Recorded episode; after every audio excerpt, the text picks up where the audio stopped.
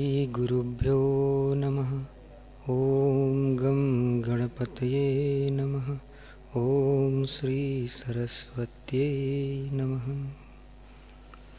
वशिष्ठ जी बोले, हे राम जी पुरुष को गृह का बंधन है। दूसरा भोग की तृष्णा और तीसरा बांधवों का बंधन है। जिसको इन तीनों की वासना होती है उसको धिक्कार है।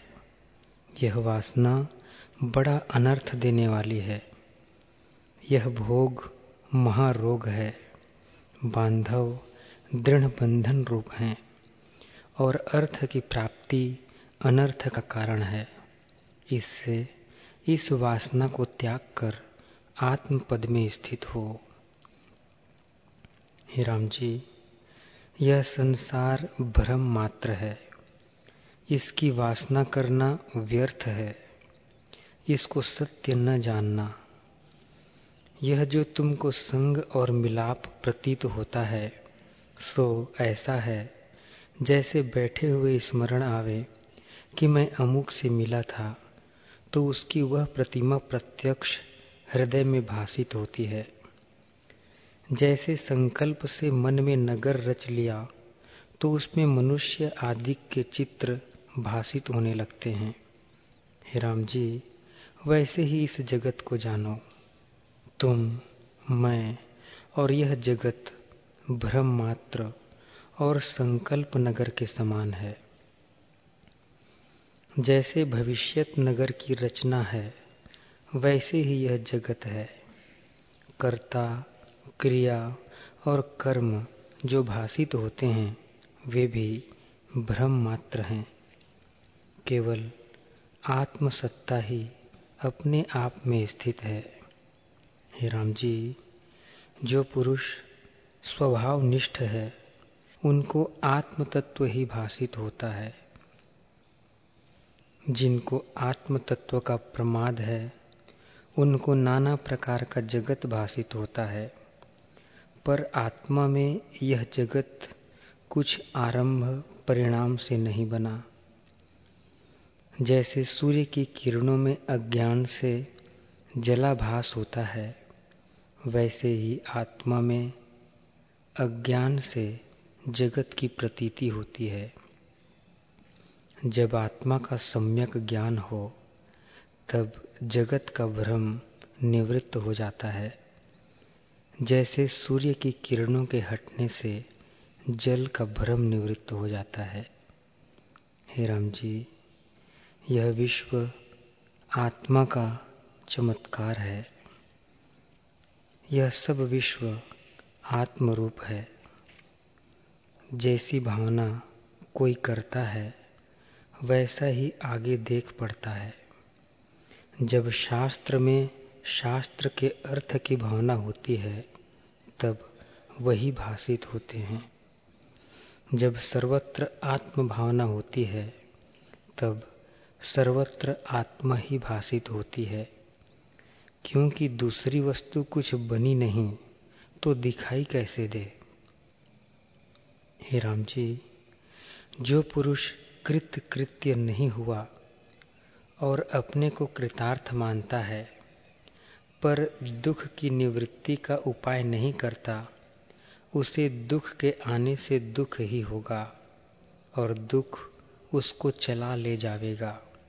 जब सुख आवेगा, तब सुख भी चला ले जावेगा।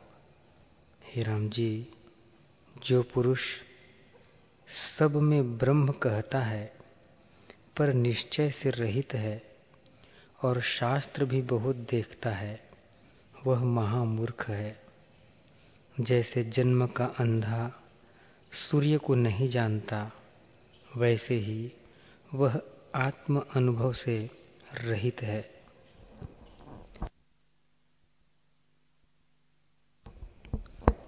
हे राम जी, जब आत्म पद का साक्षात्कार होगा, तब ऐसा आनंद प्राप्त होगा, जिसके पाने से और पदार्थ नीरस लगे।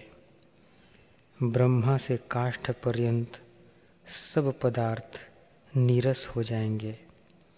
इससे आत्मपरायण होकर सदा आत्मपद की भावना करो। हे राम जी जैसे शुद्ध मणि के निकट जैसी वस्तु रखिए, वैसे ही प्रतिबिंब पड़ता है। वैसे ही जीव जैसी भावना करता है, वैसा ही रूप भाषित होता है। इससे जगत को ब्रह्म स्वरूप जानो और जो दूसरा भाषित हो, उसे भ्रम मात्र जानो। हे राम जी, यह संसार मिथ्या भ्रम से उदय हुआ है। इसमें आस्था रखनी मूर्खता है। तुम अपने स्वभाव में स्थित हो। मैं यह हूँ, मैं इतना हूँ, यही दुख का कारण है। इसको महापुरुषों ने त्याग किया है। वे जानते हैं कि हम देह नहीं हैं, शुद्ध चिदानंद स्वरूप हैं। हे राम जी, जब जीव अनात्मा के अहंकार को त्याग करता है, तब परम पद को पाता है। जितना जितना वह त्याग करता है, उतना ही उतना दुख से मुक्त होता है। इससे इसको त्याग करके आनंदवान हो। हे राम जी, इसको त्याग के महापुरुष शोभता है। जब तुम इसको त्यागोगे, तब ऊँचे पद को प्राप्त होगे। सर्वकाल, सर्वयत्न करके दुष्ट अहंकार को नष्ट करो। परमानंद बोध के आगे आवरण यही है। इसके त्याग से बोधवान होते हैं। जब यह अहंकार निवृत्त होता है, तब शरीर पुण्य रूपी हो जाता है और परम सार के आश्रय को प्राप्त होता है। यही परम पद है। हे राम जी जब मनुष्य स्थूल अहंकार का त्याग करता है, तब सर्व व्यवहार चेष्टा में आनंदवान होता है। जिस पुरुष का अहंकार शांत हुआ है, उसको भोग और रोग दोनों स्वाद नहीं देते। जैसे अमृत से जो तृप्त हुआ है, उसको खट्टा और मीठा दोनों स्वाद नहीं देते। अर्थात राग, द्वेष, चलायमान नहीं करते। जिसका अनात्मा में अहम भाव नष्ट हुआ है। हे राम जी, उसको भोगों में राग नहीं होता और तृष्णा, राग, द्वेष नष्ट हो जाता है। जैसे सूर्य के उदय हुए अंधकार नष्ट हो जाता है, वैसे ही अपने दृढ़ पुरुषार्थ से, जिसके हृदय से अहंकार का अनुसंधान नष्ट होता है, वह संसार समुद्र को तर जाता है। इससे यही निश्चय धारण करो कि न मैं हूँ, न कोई मेरा है, अथवा सर्व मैं ही हूँ। मुझसे भिन्न कुछ वस्तु नहीं। हे राम जी, यह निश्चय जब दृढ़ होगा, तब संसार की द्वैत भावना मिट जाएगी और केवल आत्म तत्व का सर्वदा मान होगा।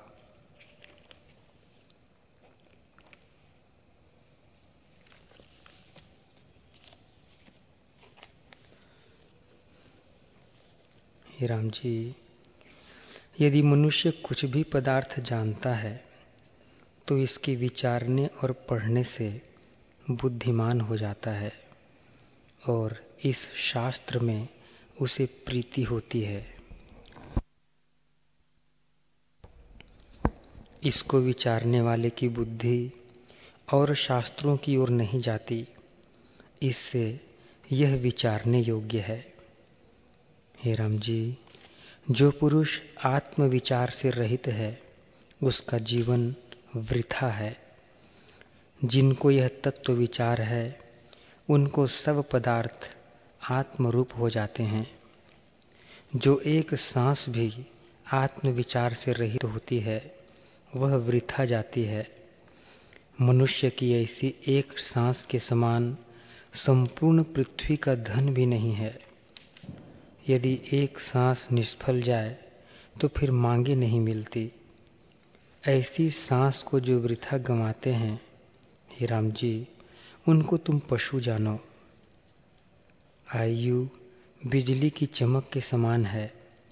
जैसे बिजली की चमक तुरंत मिट जाती है, वैसे ही आयु नष्ट हो जाती है। ऐसे शरीर को पाकर जो सुख की तृष्णा करते हैं, वे महामूर्ख हैं। हे राम जी, यह संपूर्ण जगत आभास मात्र है। सत्य लगता है तो भी इसको असत्य जानो।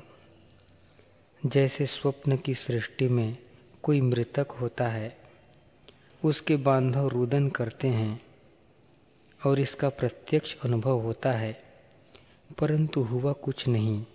सब भ्रांति मात्र है। वैसे ही इस जगत को भ्रम मात्र जानो। हे राम जी यह संसार बड़ा गंभीर है। इसका तरना कठिन है। जिसको इसे तरने की इच्छा हो, उसका यह कर्तव्य है कि वेदांत का अध्ययन प्रणव का जप और चित्त को स्थिर करे। जब ऐसा उपाय करे, तब ईश्वर उस पर प्रसन्न होंगे और उसके हृदय में विवेक उत्पन्न होगा, जिससे संसार असत्य प्रतीत होगा और संत जनों का संग प्राप्त होगा।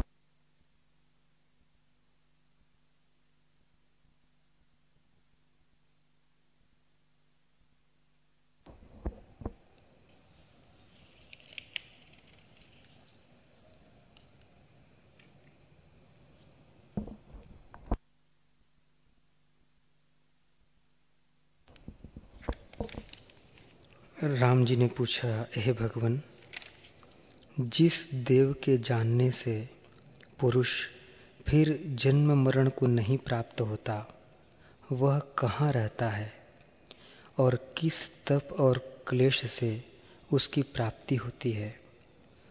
वशिष्ठ जी बोले, हे रामचंद्र जी, किसी तप से उस देव की प्राप्ति नहीं होती। केवल अपने पौरुष और प्रयत्न से ही उसकी प्राप्ति होती है। जितना कुछ राग, द्वेष, काम, क्रोध, मत्सर और अभिमान सहित तप है, वह निष्फल दंभ है। इनसे आत्मपद की प्राप्ति नहीं होती। हे राम जी, इसकी परम औषध सत्संग और सतशास्त्रों का विचार है, जिससे दृश्य रूपी विसूचिका निवृत्त होती है। प्रथम, इसका आचार भी शास्त्र और लौकिक अविरुद्ध हो, अर्थात शास्त्रों के अनुसार हो और भोग रूपी गड्ढे में न गिरे। दूसरे, संतोष संयुक्त यथा लाभ संतुष्ट होकर अनिच्छित भोगों को प्राप्त हो। और जो शास्त्र अविरुद्ध हो, उसका ग्रहण इनसे दिन न हो। ऐसे उदार आत्मा को शीघ्र ही आत्मपद की प्राप्ति होती है। हे राम जी, आत्मपद पाने का कारण सत्संग और सतशास्त्र है। संत वह है जिसको सब लोग श्रेष्ठ कहते हैं और सतशास्त्र वही है जिसमें ब्रह्म निरूपण हो। जब ऐसे संतों का संग और सतशास्त्रों का विचार हो तो शीघ्र ही आत्मपद की प्राप्ति होती है। जब मनुष्य श्रुति विचार द्वारा अपने परम स्वभाव में स्थित होता है, तब ब्रह्मा, विष्णु और रुद्र भी उस पर दया करते हैं और कहते हैं कि यह पुरुष पर ब्रह्म हुआ है। हे राम जी, संतों का संग और सत शास्त्रों का विचार निर्मल करता है और हृदय रूपी मैल का नाश करता है। जैसे निर्मली रेत से जल का मैल दूर कर देती है, वैसे ही यह पुरुष निर्मल और चैतन्य होता है। इतना सुनकर राम जी ने पूछा, हे भगवान, वह देव जो तुमने कहा कि जिसके जानने से संसार बंधन से मुक्त होता है, वह कहाँ स्थित है और किस प्रकार मनुष्य उसको पाता है? वशिष्ठ जी बोले, हे राम जी, वह देव दूर नहीं, शरीर ही में स्थित है। नित्य चिन्मात्र सब में पूर्ण और सर्व विश्व से रहित है। चंद्रमा को मस्तक में धरने वाले सदाशिव, ब्रह्मा जी और विष्णु और इंद्रादिक सब चिन्मात्र रूप हैं, बल्कि सब जगत चिन्मात्र रूप है। राम जी बोले, हे भगवान, यह तो अज्ञानी बालक भी कहते हैं कि आत्मा चिन्मात्र है। तुम्हारे उपदेश से क्या सिद्ध हुआ? वशिष्ठ जी बोले, हे राम जी, इस विश्व के चेतन जानने से तुम संसार समुद्र को नहीं लांग सकते। इस चेतन का नाम संसार है। चेतन जीव है। संसार नाम रूप है। इससे जरा मरण रूप तरंग उत्पन्न होते हैं, क्योंकि अहम से दुख पाता है। हे राम जी, चैतन्य होकर जो चेतता है, सो अनर्थ का कारण है। और चेतन से रहित जो चैतन्य है, वह परमात्मा है। उस परमात्मा को जानकर मुक्ति होती है। सब चेतनता मिट जाती है। हे राम जी, परमात्मा के जानने से हृदय की चिदजड़ ग्रंथि टूट पड़ती है। अर्थात अहम मम नष्ट हो जाते हैं। तब संशय छेदे जाते हैं और सब कर्म क्षीण हो जाते हैं। राम जी ने फिर पूछा, है भगवान, चित्त चैतन्य उन्मुख होता है, तब आगे दृश्य स्पष्ट भासता है। इसके होते चित्त के रोकने को क्यों समर्थ होता है? और दृश्य किस प्रकार निवृत्त होता है? वशिष्ठ जी बोले, हे राम जी, दृश्य संयोगी चेतन जीव है। वह जन्म रूपी जंगल में भटकता भटकता थक जाता है। चैतन्य को जो चेतन, अर्थात चिदाभास जीव रूप प्रकाशी कहते हैं, सो पंडित भी मूर्ख हैं। यह तो संसारी जीव है, इसके जानने से कैसे मुक्ति हो? मुक्ति परमात्मा के जानने से होती है, और सब दुख नाश होते हैं। जैसे विसूची का रोग उत्तम औषधि से ही निवृत्त होता है, वैसे ही परमात्मा के जानने से मुक्ति होती है। फिर राम जी ने पूछा, हे भगवान, परमात्मा का क्या रूप है, जिसके जानने से जीव मोह रूपी समुद्र को तरता है?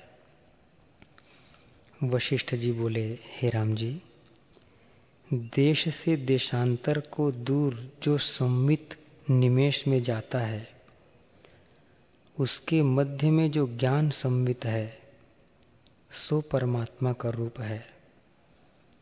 और जहाँ संसार का अत्यंत अभाव होता है, उसके पीछे जो बोध मात्र शेष रहता है, वह परमात्मा का रूप है। हे राम जी, वह चिदाकाश, जहाँ दृष्टा दर्शन दृश्य का अभाव होता है, वही परमात्मा का रूप है।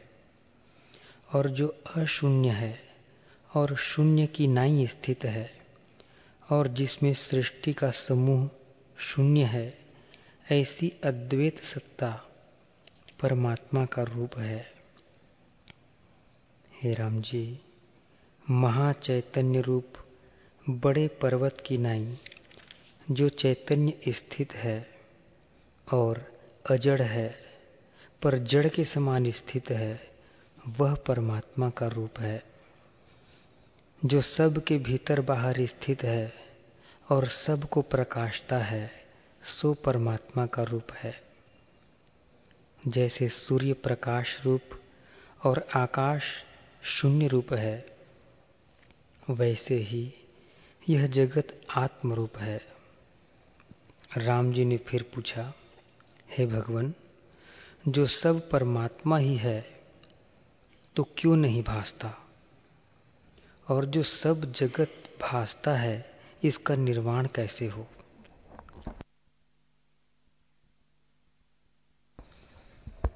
वशिष्ठ जी बोले, हे राम जी, यह जगत भ्रम से उत्पन्न हुआ है, वास्तव में कुछ नहीं है।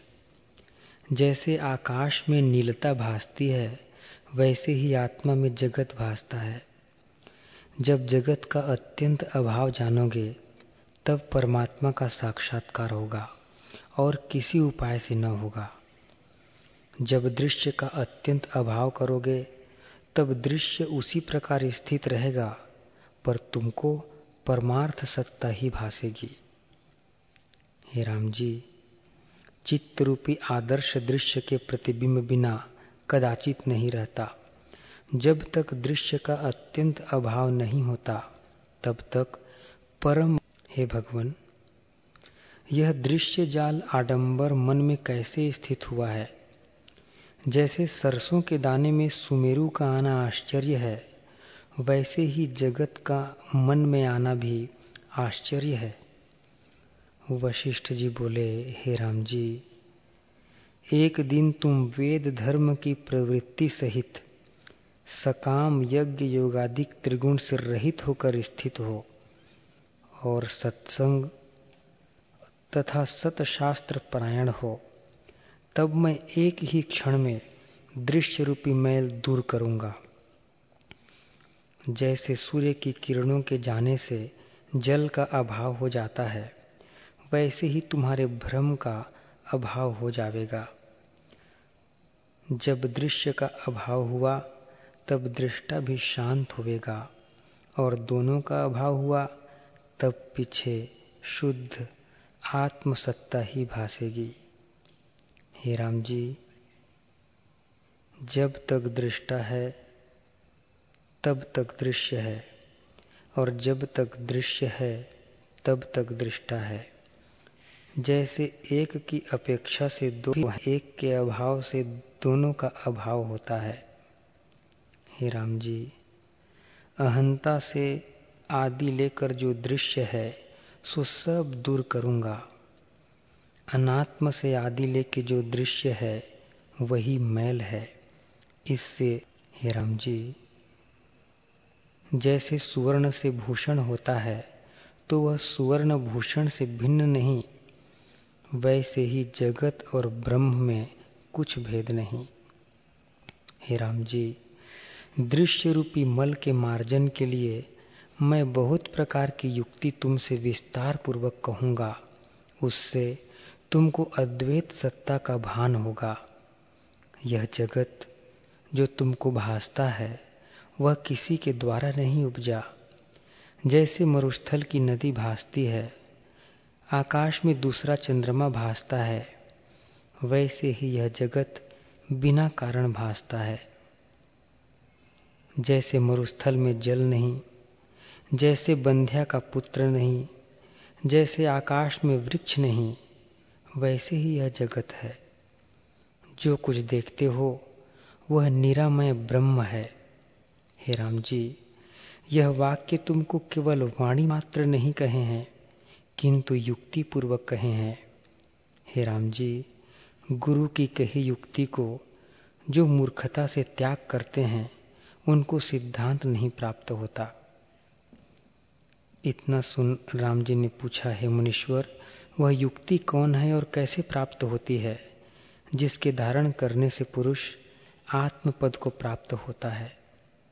वशिष्ठ जी बोले, हे राम जी, मिथ्या ज्ञान से जो विसूचिका रूपी जगत बहुत काल का दृढ़ हो रहा है, वह विचार रूपी मंत्र से शांत होता है।